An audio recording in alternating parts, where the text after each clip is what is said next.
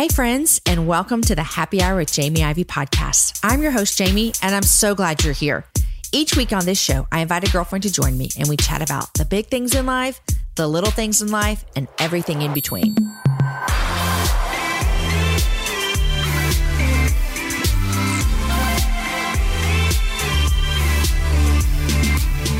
Today's show is brought to you by a new book from Abingdon Press, I'm Waiting, God: Finding Blessing in God's Delays. In the book, I'm Waiting, God: Finding Blessing in God's Delays, which is a 4-week women's Bible study, Barb Roos invites you to explore the stories of women in the Bible who had to wait on God, such as Hannah, Ruth, and Martha, among others. Barb mixes in her personal experience as well. Through these stories, you will discover that there is goodness and blessing to be found in times of waiting. Visit abingdonwomen.com/happy hour to sample week 1 of the study guide and video sessions. Today, my guest is Rachel Proctor. She is a Texas-bred entrepreneur who has a goal to revolutionize the way women lead in business, ministry, and public service. She loves helping women start businesses and movements that give them an opportunity to be creative and use the gifts that come naturally for them. Rachel encourages others to pursue their dreams and goals and do it in an authentic way. Today, we talk about Rachel's time in public service and her recent experience running for the mayorship of DeSoto, Texas. You are going to love her go-getter spirit and cheerleading nature. Friends, before we jump into this episode with Rachel, I want to ask you a question. Did you know we have a newsletter? Yes, we have a newsletter over here, and I love sharing things with you in the newsletter, things about my life, show notes from the show, all kinds of other stuff, things I'm loving, other podcasts I'm listening to. Every single week, we send out the show notes that give you the links that we talk about, any coupon codes, the advertisers, and every once in a while, I'll send out an extra episode of things I'm loving. Right now is the perfect time for you to sign up because we just recorded our holiday gift guide. It's one of my most favorite shows that we do all year long. My co-host is Ruth Chou Simons, and we sat down and we talked about 13 different places that we think are great ways for you to spend your money this holiday season. Whatever kind of gift you're buying, birthday, Christmas, Hanukkah, Kwanzaa, we think these are great places for you to spend your money. To sign up, go to jamieivey.com, put your email in, sign up. When you sign up, you're going to get some goodies as well. You're going to get a code to use in our merch shop. I think you should treat yourself to one of our new cozy hoodies that we love so much that you're not going to want to take off all winter long, or one of our vintage Together Is Better tees. All right, friends, here's my conversation with my new friend, Rachel. Hey, Rachel, welcome to the Happy Hour. Hi, Jamie. Thanks for having me. Thanks for coming down to Austin to sit in our little tiny house and interview. Yay, I'm excited to be here. Okay, this let me so tell cool. everyone how we met. Yes. This year, 2019, I was facilitating a panel between you, Jenny Allen, and I think Ruth Simons. That was it, right? I think that was it. And it was at the IF gathering. It was a leadership luncheon. And I was like, who is this girl? And then at that point, you were running for mayor. Yes. And you were my first government official I had ever, like, for real met in real life. And so I was super excited about that. But that's how we met. And I was like, I got to have you on the show. So it's finally working out and you're here. And we're sitting down and we're chatting. And so I'm glad to have you here. I'm so glad to be here. Okay. Introduce yourself. Where do you live? What do you do? Tell us a little bit about you before we jump in. So I am from the Dallas area, actually a suburb outside of Dallas, DeSoto, Texas. I do a couple things. Really right now, I guess at the risk of sounding like a cliche, I just really am in this season of where I'm just really walking and helping others to kind of really figure out purpose. In the areas of entrepreneurship, nonprofit space, whatever your mission is. And so I'm really having fun in that space. And I saw on Instagram the other day that you were like, hey, tell me what you're doing and what money you need, and I'm going to give you some money. Sowing seeds. Yeah. So that was something that, again, God just laid on my heart because I'm an entrepreneur. And so I really have a heart and a passion for helping entrepreneurs, primarily women that are in the entrepreneurial space. And I just got an unction to just kind of see what people were up to and what's everybody out there doing and just kind of helping. You know, we can always use that. I loved it because this is what I thought when I saw that. I said, first of all, here's somebody cheering other people on. Here's somebody blowing wind in somebody's sails, and then you get to like speak life into them. Absolutely. Absolutely. I'm going to put my name in there next time. Okay, so I want to talk about your time that you spent What in civil? We call this civil service, public service, public service. There we go. Can you tell you're my first public service official? You're my very first public service person on the Happy Hour. I think that is true, unless I don't know about somebody. But yeah, tell me about how this even happened in your life. It was one of those things that was totally like instinctive. I never grew up really. I'm a preacher's kid, so we just never really got super political in our house for whatever reason. So I never really saw anybody doing that, but it was more so of getting to a point in life to where I realized that if there were going to be some changes and there were some things that were upsetting to me or some things I was very passionate about that I saw going on in my community. And I realized that there are only certain types of change that you can make when you get a seat at the table. While we've seen people advocate from the outside, a lot of times you have to really get in, especially as it pertains to policy making, which is what a lot of what I did there in my time in leadership. And so I was actually there for 6 years. 3 of those I served as the mayor pro tem, which if you don't know what that is, that's kind of like president and vice president. So the mayor pro tem is kind of like the vice president role. Yeah, kind of like a VP role. Then I decided to run for mayor. So that was an experience, a season of life that really helped me to find my voice. Even when I thought I knew, I found it. It really helped to fine tune it. And even though we weren't victorious in the polls, I really walked away with a big win when I realized that I found that. Okay, so let's go back a little bit. You're how old when you go into being mayor pro tem? And is that an elected or is that a... So the seat on city council is elected. However, I'm selected by my peers to serve as mayor pro tem. Okay. Is this a paid position? So we're volunteers. Our cities, we're not a big metropolitan city. So our work is very much so, you got to do it because it's something that you love to do. So big people, like let's say Dallas. Yeah. They're paid. Dallas is paid. Yeah. Okay. So this is a volunteer position. Yes. You're getting a seat at the table. You're working on policy changes. What did you do previous to that? Or what were you doing to make money during that? So again, entrepreneurship. I come from a very entrepreneurial family. So growing up, I literally saw my dad start businesses. We still, one of them is still in operation today. We have a childcare center. It's been in business probably 30 years now, almost 30 years, pretty much all of my life. And I grew up just really being very interested in what was going on and just running business. I remember being in my dad's office at 13, learning how to make a payroll, just standing there watching and really doing that. So I've always been in the entrepreneurial space. I've literally never worked in corporate America. That is so surprising to me. It's always been, the opportunity's always been there to either work in the family business or do other things, I don't know why. And this is maybe there's some kind of preconceived notion in my head that I thought someone running for mayor is coming from kind of this business marketplace world. And you're like, no, I'm doing my own stuff. I'm an entrepreneur making things happen. And you've never worked in corporate America. Never.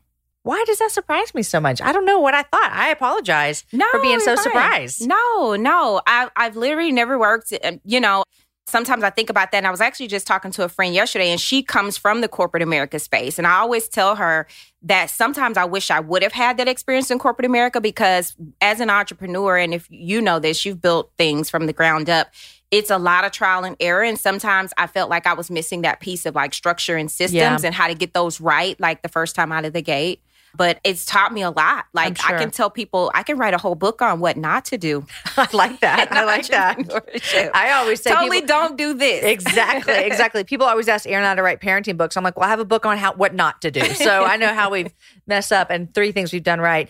Okay. So you said something very interesting a while ago that I would like to dive into. You said when you were running for mayor, or not when you were running, but when you were in office, you felt like you found your voice. Yes. And I find that interesting because I had an experience like that in my life where I felt as though a new experience that I was able to be a part of helped me find my voice. And I came to terms with it, and I want to hear what you think. I came to terms on the other side of that experience that my voice had always been there. I just didn't know how to use it. Mm-hmm. Do you feel the same way? Absolutely. Okay, so tell me what you mean when about this experience and what it brought out in you. So... And I think we've all seen enough about politics, even just from what we see in the news and just from a national narrative, It's very difficult sometimes to stay above the fray in terms of negativity that comes with politics. I would actually cringe a lot when people would refer to me as a politician, because I was totally not when I decided to do it and make the commitment to do it. It really wasn't about being some career politician who was this or who was that and trying to make a name for themselves. It really was just about being there to help make change in my community. It's the community that I grew up in, so I really cared a lot about the city. And I think one of those things was, especially when I decided to step out and actually run for mayor, because I found my message. I learned how to listen to the constituents and really figuring out what are the real issues that are pertaining to our community, this area that I'm asking to have your trust in and gaining influence to make decisions, because the decisions we make as politicians and your elected leadership, they have to live with it. Yeah. So it really helped me to, number one, become a better listener. But secondly, because I had to tell my platform over and over and over and over again, it really helped me to get concrete on the fact that I had to first believe it. I had to believe the message that I was trying to share with other people. And so it really helped me to know who I was, because, I mean, I consider myself to be a positive person most of the time. If you follow me on Instagram, I try to just be that inspirational person in your timeline. But, you know, there's always going to be negativity, and there's always going to be people that try to bring you down to a certain level. And so being able to stand up for myself, being able to reaffirm why I feel a certain way or to take a stance on a particular issue, like you can never be middle of the road with it. You have to either be for it or against it. It really helped me to get more comfortable with not being in the middle of the road, like saying, this is what I believe and this is why, and I stand behind that. I love that, because I think when we talk about finding our voice, what we're really saying is we're finding that we have a voice. I see that a lot with women, and I'm sure that you do as well in the work that you do with entrepreneurs and women who are building something, whatever that might be, is to try to explain to people that you have the ability to say what you want or what you believe in or what you need, and it doesn't have to be given to you. Like, I don't know if you feel like this. In my own experience, I felt like it was given. Like, at this point in my life, someone gave me the opportunity to do that. But when I look back on it, I'm like, I really had that all along. Yes. I just didn't know what to do with it. Yeah. Does that make sense? Yeah, absolutely. It does. And I think it's like you said, it's like you have the ability to create the change you want to see, or to create this world or this life that you want to have, or to be able to help other people to do the same. And when you realize that the power has always been there, it's just about... And that's why I love Emerge. That's why I'm wearing my shirt. That's kind of like my theme. It's like emerging is just simply what's already there, bringing it into view.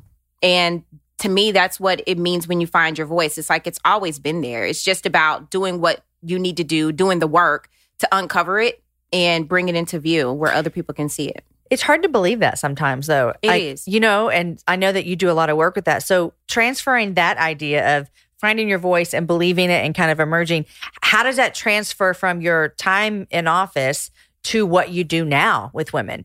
You're still trying to teach them this. You're trying to teach them what you probably learned. What does that look like for you? So I would say, in a nutshell, it's about mentorship. It's about, number one, being mentored, because I had a lot of mentors that were in various spaces that I was able to glean from and just get that support and that affirmation and just that confirmation that I needed as I was taking that journey. But now it's about, okay, once I'm at a place to where I can, where I'm good in certain areas, I won't say that I don't feel like I've arrived. You have all your stuff together, Rachel. You have no issues anymore. Absolutely. You figured it all out. Yeah, but you know, I say this though to that. I always say, because people feel like, well, I don't have a level of expertise, or how can I help somebody, because you feel like you're not at this level. But I say, on a scale of 1 to 10, if you're a 5 on a 1 to scale, you know, if you're a 5 on that scale, then help 1, 2, 3, and 4. That's good. You know? Yeah. And so help them with what you know and help them to get to another level using that. But it's about mentorship. It's about taking what you've gleaned, your experiences, because nobody can take your experience from you and what you've learned. And that's the point of going through everything. It's like, what's the lesson? What am I supposed to take away from this experience? I can remember when I found the results, the day that, you know, on election day, and it was apparent that, hey, you didn't win.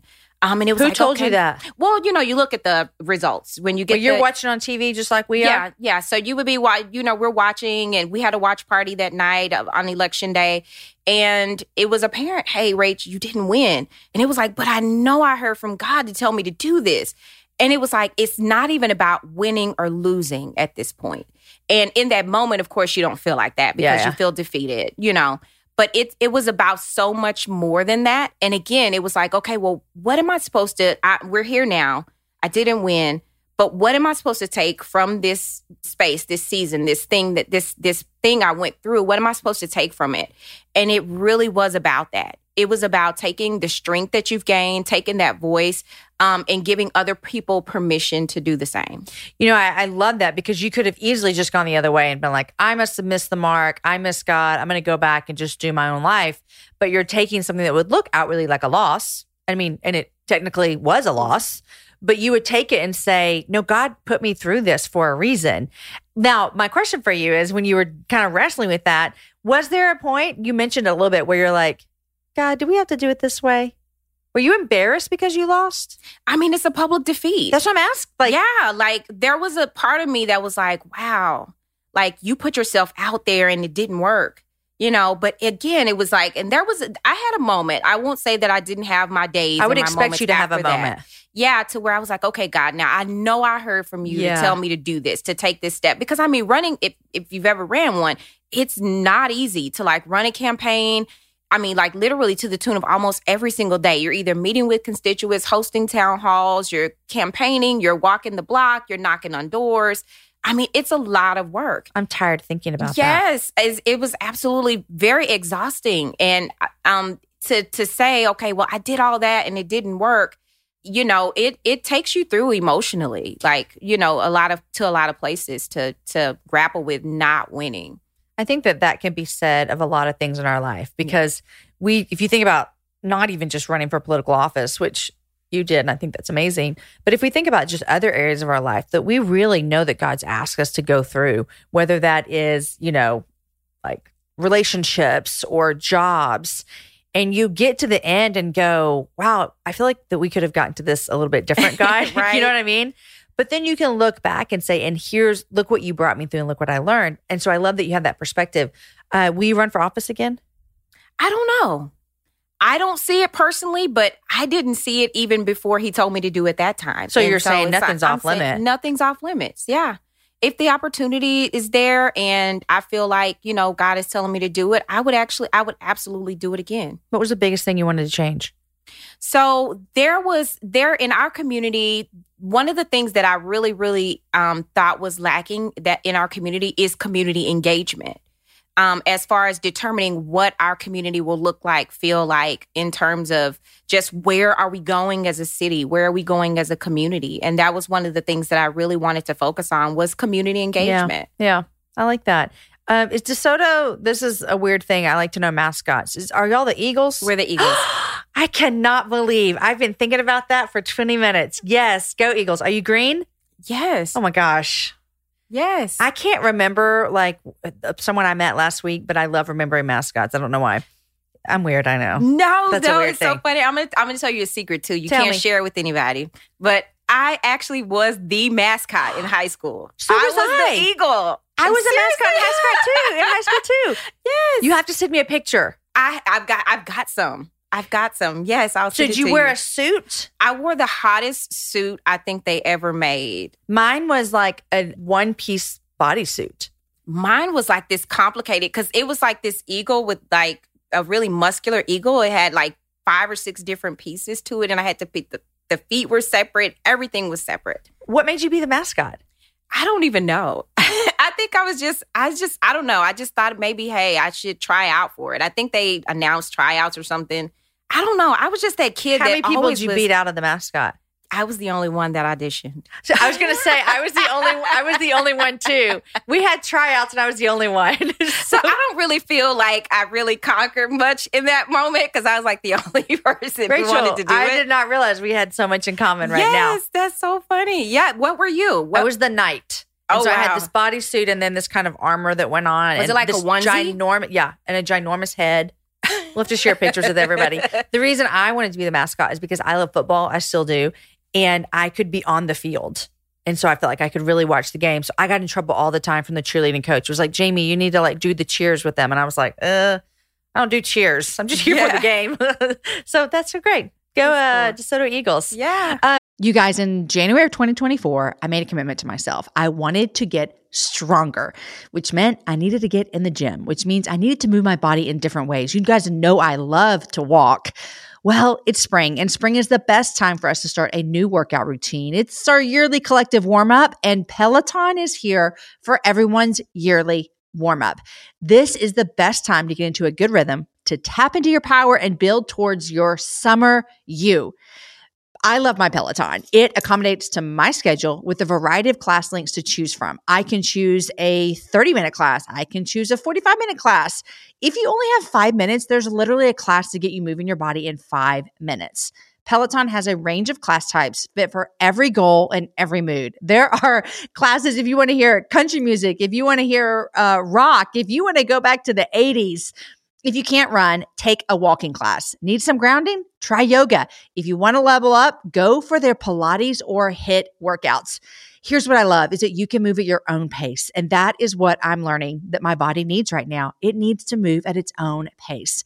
Peloton makes the process easier with personalized recommendations and guided programs that take all the guesswork out of working out. You guys, we think about so many things during the day. Let's take the guesswork out. Let's jump right in and let's keep our fitness journey fresh every single day. Peloton has everything you need to get you where you're going. Whether you prefer to run outdoors, row or ride at home, or strength train at the gym, Peloton has something for you. I personally love a good 45-minute hip-hop class. It gets me moving. It gets me excited. It's my favorite genre of music. Just ask my kids. Get a head start on summer with Peloton at onepeloton.com. That's onepeloton.com. So tell me about eMErge. Tell me what's going on with you now with what you're doing. So eMErge was just kind of a thing. Again, it was really the word, I guess, and just what it meant really started to resonate with me as I was taking kind of a personal journey on self-discovery and just growing and personal growth. And again, it was about just uncovering what was already there. And not that I even knew, like it was, and I say this all the time, it was as much of a planner as I am, and I try to be intentional about everything. A lot of the things that have really happened that have stuck or that have moved my life forward in terms of what I feel is like a destiny thing, like something that I was really called to do, was more instinctive. It was more so like, I don't really know why I'm connecting here with this person or this event or this or that, but it just feels like I need to be here. And so eMErge was actually one of those things. I began to get more clarity the more that I started to act. And so one of the things that was birthed out of it, I've always, again, just kind of being a preacher's kid, just always really loved to just inspire people and just throw positivity. A lot of times it's for me first, and then everybody just kind of gets the overflow of what I'm giving to myself in those moments. And so I did this thing to where I started having people to sign up, and I sent out like inspirational text messages every day of like quotes or just something inspirational. And again, it just kind of evolved. And now I have the eMErge Online Devotional App where I literally send out like devotionals daily and inspirational quotes and just all sorts of stuff. And there's all sorts of stuff in the app that you can do. But again, it was one of those things that just kind of morphed into it. And the more that I just began to step out there and put things out there, it just became a thing. Well, I love that you're using the gifts that you have been given by the Lord, and you're like, how can I bless people with these? One of the things that I've heard you talk about is kind of how do we use our giftings? And maybe if you're in the marketplace, you're in the corporate world, or you're in ministry, sometimes we get confused about how our gifts matter, right? And they can be ministry without being ministry. Talk to me about how you talk with women about that. Yeah, so I do believe that a lot of times we miss the thing we're called to do in ministry because it doesn't look traditionally like what we think of ministry gifts. Right. So if we're not preaching, teaching, or singing, then we feel like we don't necessarily have a ministry. But I mean, even if you're good at social media, like that can be ministry because you can help to spread those messages. Like there's always something that you can do. And so even with me being in the entrepreneurial space, I don't believe everybody's called to entrepreneurship in the traditional sense of what entrepreneurship is. But I do believe that everybody has something that is maybe they're very passionate about, that even they can do on the side, like as maybe even just a side business or just a movement or something that they can use, you know, to get that part of them to fulfill that passion that they have along with whatever else they're doing in their life. It reminds me of that parable that Jesus tells about the master who's going away and he gives the people that work for him. I'm going to mess up these numbers because I don't have the scripture right in front of me, but he gives one of them like 10 talents, 1 5 talents, and 1 2 talents. And he leaves, and the 10 talent goes off, doubles his money. The 5 goes off, doubles his money. And the guy that he gave 2 buried it and came back. And then the master's like, hey, what'd you do? And he's like, I doubled it. And the guy with 2 is like, I buried it. Here is the same thing you gave me. And I love that story so much because Jesus illustrates by telling us that parable of you've been given stuff. Like you've been given gifts. You've been given talents. What are you going to do with them? And I think a lot of times, and I'd love to hear you talk about this, I think a lot of times we see women in particular take those talents and bury them because they don't know what to do. And they're scared. We're scared of failure. We're scared of pride. We're scared of all sorts of things. What do you say to these women who are listening who are like, I think I have a gift. I don't really know what to do with it. And it feels silly and it's not ministry, like that kind of stuff. What are you saying to these ladies who are coming to you with that? A lot of times it is just about really embracing. It starts with the mind. Like everything's a mindset thing to me, with just realizing that it is important.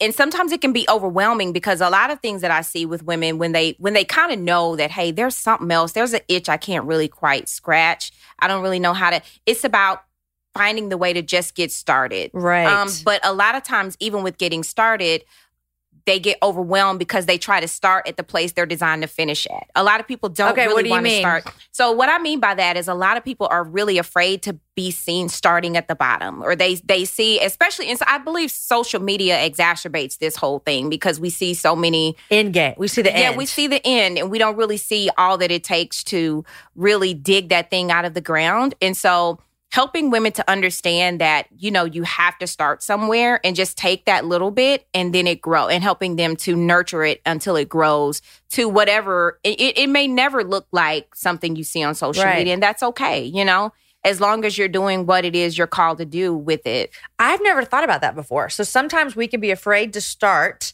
because we don't want people to see us in the beginning. Yeah. I think it's sometimes can be pride. You know, it can be different things. It doesn't necessarily have to be pride, but just, you know, whatever it is that's, you know, whatever the root of it is, it's just kind of like, okay, you got to start somewhere. But it's overwhelming because we jump out there, and I've even done it. I guess that's why I have something in my head right now that I'm doing this about. Yeah, I've even done it, and it's just kind of like, okay, what were you doing? Like, that was way too much, way too soon.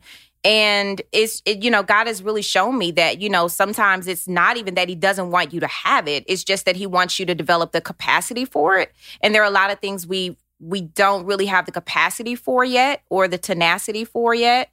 And we want them, but we're not really ready for it. And so sometimes we feel like God is holding us back, and we go out there and we do things before our time. And we got to pull back a little bit. Yeah. Okay. So you talked about Emerge, and I know you do something called Emerge Awards. Yes. And Morsels and Mentorship. Yes, tell me about this. So that is an event, again, kind of one of those things that wasn't on my vision board 3 years ago. Yeah. And but it was one of those things that just kind of morphed into what it is now. And so again, I'm really big on mentorship. I'm really big on being mentored as well as mentoring other women, because so often, a lot of times we feel like we're by ourselves and like what we're trying to do. And so, you know, I love to do online stuff. A lot of stuff I love online, but I feel like there's only some connections that you get when you're in a space. For sure. and that energy is there, and just that way to connect is there. And so creating just this space where women could come and just be themselves and hear from other women that are doing things, and just sometimes get that little boost of energy, because there are so many people that believe, oh, well, women can't get along. I just don't believe that, you know, because I've seen it so much, even through our events and other women that I connect with. And so I want to try to eradicate that mindset that we can't get together and support each other and really help one another we're all getting there. Like, there's enough for everybody to do it. If we all do everything we're called to do, there's still going to be more for us to do. So there's room for everybody. I like that. I don't subscribe to that scarcity mentality that, oh, I can't cheer her on. So what do you do? What are the awards? Like, who gets awards? So the eMErge Awards is something that God gave me to do for women. It's primarily in the nonprofit space, or ministry or nonprofit space, to help just honor and bring recognition to a lot of the women who are kind of in the trenches. They may not be getting as much recognition from the outside as some of the bigger nonprofits and the bigger organizations, but they're really doing amazing work. One of the ladies who is being honored that day, she is actually a classmate of mine, and she was she had a daughter who had a rare disease, and her daughter passed away a few years ago, and birthed from that was it's called the Parker Lee Project. Her name is Megan Kane Smith. It's called the Parker Lee Project, and like literally, she looked up 10 years later, and she's given like almost $2 million worth of medical supplies and equipment to families of families that have children with these rare diseases. Wow. And so she's just like, I'm just doing what I felt like I needed to do. And you look up and I'm like, Megan, that's incredible. That's $2 million worth of things, supplies that you've been able to help these families to get just through you doing what, you know, was in your heart to do for people. And so people like her, you know, that may not have a national stage or a national platform, but that are really in the trenches doing the work. And so it's just a way for us to honor them and to just set them aside, to just tell them, hey, keep up the good work. Then this is just a luncheon that you put together. Yeah. So it's just something I said, hey, let's just get together. I had some of my friends that are going to be speaking that day as well. One of the things this year that I'm really, really focusing on, I'm really big about mental health, especially with women and women that are, again, in leadership roles, entrepreneurial spaces, because that, again, is so important to make sure you have those check-ins. So we're really going to be focusing on that. One of the speakers is going to be from the mental health space. She's a mental health professional. And we're going to be just talking about getting to the heart of the matter, you know, with a lot of things that keep us on cycles a lot of times and just overcoming different things. And so, yeah, we're going to be. I am really enjoying hearing just about how you're giving back to the people in your own space. And I think that's important. And I think it's a beautiful thing to see is for someone who says, I'm going to give back and cheer on the people who are also doing what I do. And I think that is a rare thing that we don't see that often. We would see people pouring into people who might be doing something different than them, so it doesn't impede on what they're doing. And so I love your heart and your mindset and everything that you have going on.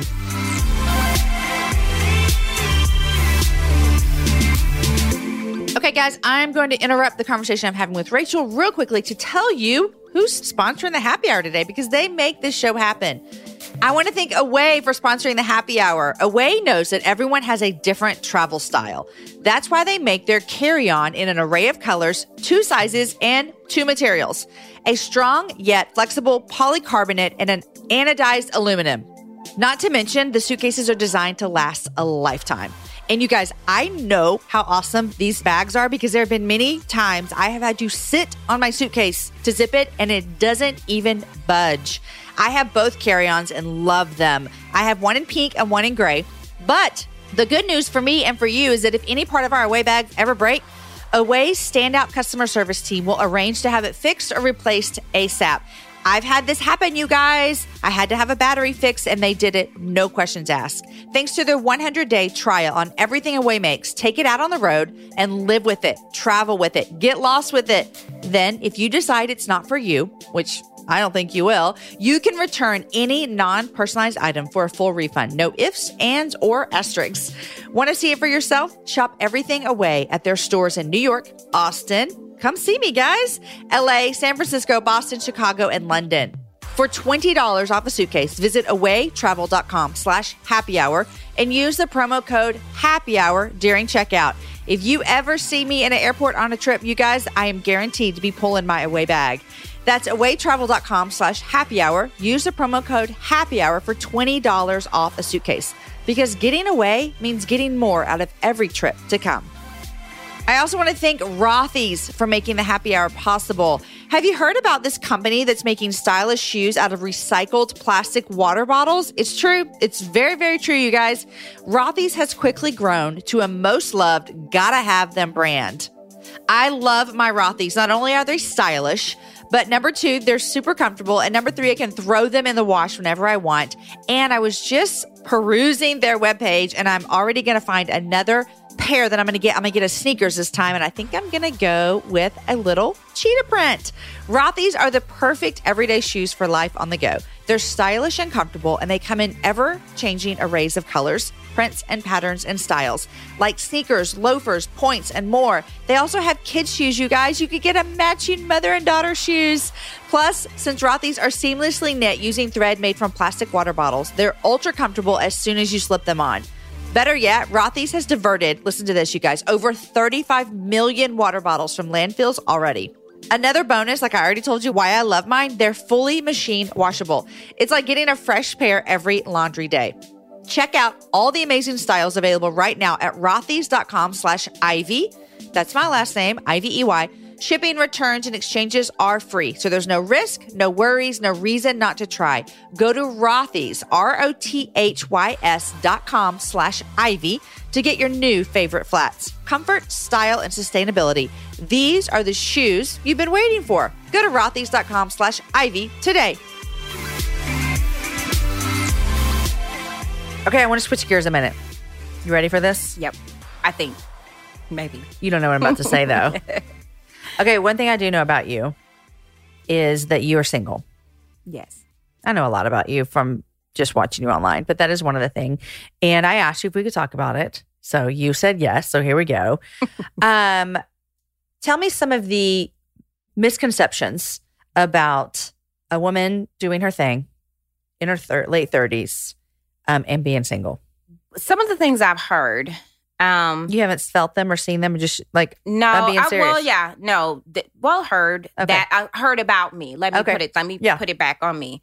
Some of the things that I've heard, or guys will say, or get back to me, however it gets to me, is that a lot of times guys are intimidated, or they feel like that I don't have time or the space in my life to really cultivate a relationship. And your pushback to that? I don't feel that way. Yeah. I don't feel that way. I think we all know that people make time for what they want to make time for, and they'll move heaven and earth if they feel like it's important. So I don't necessarily feel that way. I think it's just that, like I said, sometimes maybe it is the intimidation, or maybe it is, I don't know. Sometimes I get really on the fence about it, because I'm like, well, maybe you do need to scale back. Maybe you are a little intense. But I don't know. I'm at a place where I'm trying to figure it out. And I'm actually reading a book by Miles Monroe called Dating and Waiting. I'm like, okay, am I really preparing for what I want to see? I had to ask myself that, am I really preparing for, or am I making room, in my life for that? I am now. I'm being more intentional now. You think you weren't before? I think I wasn't before. Yeah. Yeah, I think I wasn't before. I thought I just felt like, okay, well, if it's meant to be, it'll be.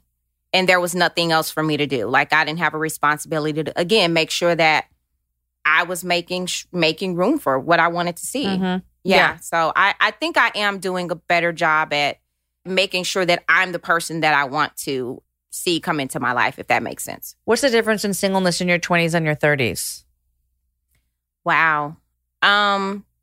I wasn't very futuristic in your 20s. Yeah. I didn't really think about dating then was just fun for me. It was kind of okay, I'm just hanging out, have somebody to hang out with, but it wasn't really looking at, what kind of father would this guy make, or just, what kind of husband would he be, or just, could we really build together? Are we on the same page with a lot of our values? None of those questions really came up for me in my 20s. You just having fun. Yeah. If he was cute. If you're cute, then I'll go out with you. If he's cute. Yeah. But no, none of those things really ever came up for me. Now it's more so because I do value so much what God has allowed me to be able to accomplish and achieve through, of course, God's strength, nothing that I've done. But it does really matter to me now if this is somebody that we can actually start building together, looking, what does life look like together with what both of us are doing? Yeah. I know I have some friends in their 30s. And I have who are single, and I've seen different people react to this differently. Some people react to I don't know why I'm not married. I want a husband. God must hate me. And then I'm being dramatic. But and then the other side is, I'm awesome. I'm cool. Singleness is fine. I'm fine with it. Where do you find yourself on that spectrum? So a friend of mine told me this, and it really made sense for that, because of that mindset. And I kind of was at that point. I'm like, okay, am I not really, is it me? Like, what's the deal? But she told me, she said, marriage is not varsity and single is not JV. Like, they're both varsity. You just have to know how to, maximize both of those seasons. And so that's kind of the mind frame that I went into it with that. At that point, it was kind of like, okay, you're single now. What do you need to be doing? What do you need to be living out right now as you're single, and preparing again for that next season. But I didn't want it to be so much so that I was preparing for marriage or preparing for this, that I missed the opportunities that only come with a single season. Yeah. And so it's kind of been different. I won't say that it's been an easy balance, because it's kind of like your mind is going there. It's like, okay, I do need to be preparing and making space. But then it's kind of like, I want to be present and, doing all the things that come with being single. So trying to find that balance. Yeah.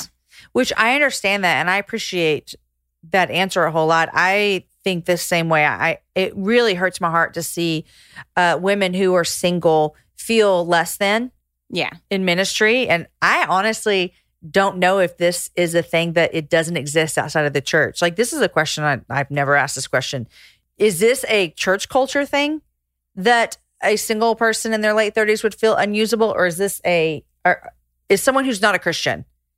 You think they feel less than, or is this something that churches put on people? You know what? Because I never thought about it either, really, until you asked me. I think sometimes though too, it could. I guess because I'm in the church space, guess I could see how people in the church or women in the church would feel that more, possibly because of the fact that the church. A lot of times, I won't say the church, where are they headquartered? But, the church, there's the culture a lot of times glorifies marriage, and then we talk about sin and all these other things that you can fall into as a single person. And marriage is supposed to alleviate all of that. Just FYI. It does not, actually. Yeah. But, marriage is supposed to alleviate that. So a lot of times I think it could be a combination of those things. But I think that I could see how in the church you could be more susceptible to those feelings than outside of the church, just because of the way that we focus on things and harp on things that, and pertains to sexual sins and all of this, that singleness is supposed to be, I'm so curious about my own question now. I'm going to be thinking about that. Is this a big deal in spaces that are not rooted in, Christian values or whatever, like the church or something like that? I think some of it though too becomes, it's like the ambiguity around what does dating as a Christian really look like? You know what I'm saying? Like, because there's no reference to dating in the Bible. So it's kind of like, okay, well, what do we do? Like, what does it look like?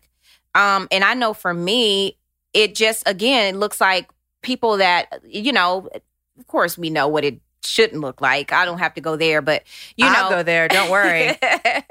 But looking at people that, again, first and foremost, just that align with what you value, because I think it starts there. If you guys don't value the same thing, I think it's going to always kind of be that headbutting, and I think it's kind of, you got to get somebody that's on the same page with wanting to make sure that the relationship stays pure. Because if you don't, there's again room for trouble to get started if you don't. Yeah.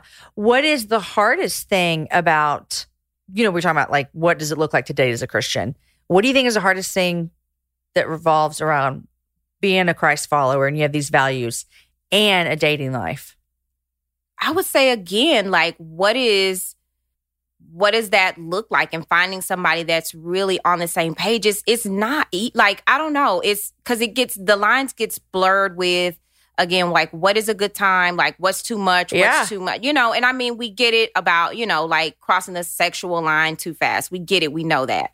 But what is too soon? When we, how do you, and I think we kind of have missed the art of because everything is so different now, the art of just friendship and becoming friends with people first. I know that's a big thing for me. It's kind of okay, let's just kind of get to know each other and see. And I'm big on discretion. A big piece of that was because I was in the public service, in the public service arena as well as in ministry. So I meet guys that are they want to and honestly, and usually people think it's women, but like the guys that I met, like they want to already go public. And I'm like, we're just trying to figure out if we want anything, you know, like let's not, you know. So that's I'm big on discretion. That's a whole new thing of dating these days that I didn't have to deal with 20 years ago of, I mean, telling people and the way that we live our so much of our life online. When do we tell everyone we're dating? All the things. I mean, Jamie Foxx and what's her name? Katie Holmes. Katie Holmes. I just read in the People magazine that they're no longer, but they never really acknowledged that they were. You know, that whole like they never determining, they just kind of had their own thing.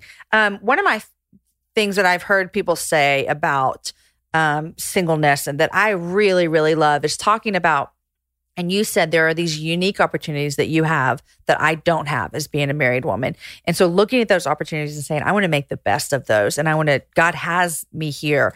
I heard someone describe like running your race, like doing what you're called to do, doing everything you're doing, and you're running towards the Lord. You're not less than, you don't have less of a voice. You don't have less of a calling. You're doing exactly what God asked you to do. And then you kind of look up and be like, oh, he's cute. And we're running towards the same goal in the same race. And then that friendship develops, like you said. And so whenever I see people like you and other people that I have in mind that are not feeling, I'm not saying you don't have like emotion sometimes, but who you're going fast after what God called you to do, it's encouraging to me, even as a married woman. So just to tell you that, it's there's a lot of encouragement there for you. And I know I have a lot of single listeners, all the single ladies. Yeah. Be encouraged as to the work that you're doing. It matters. Yeah. Thank you. Yeah.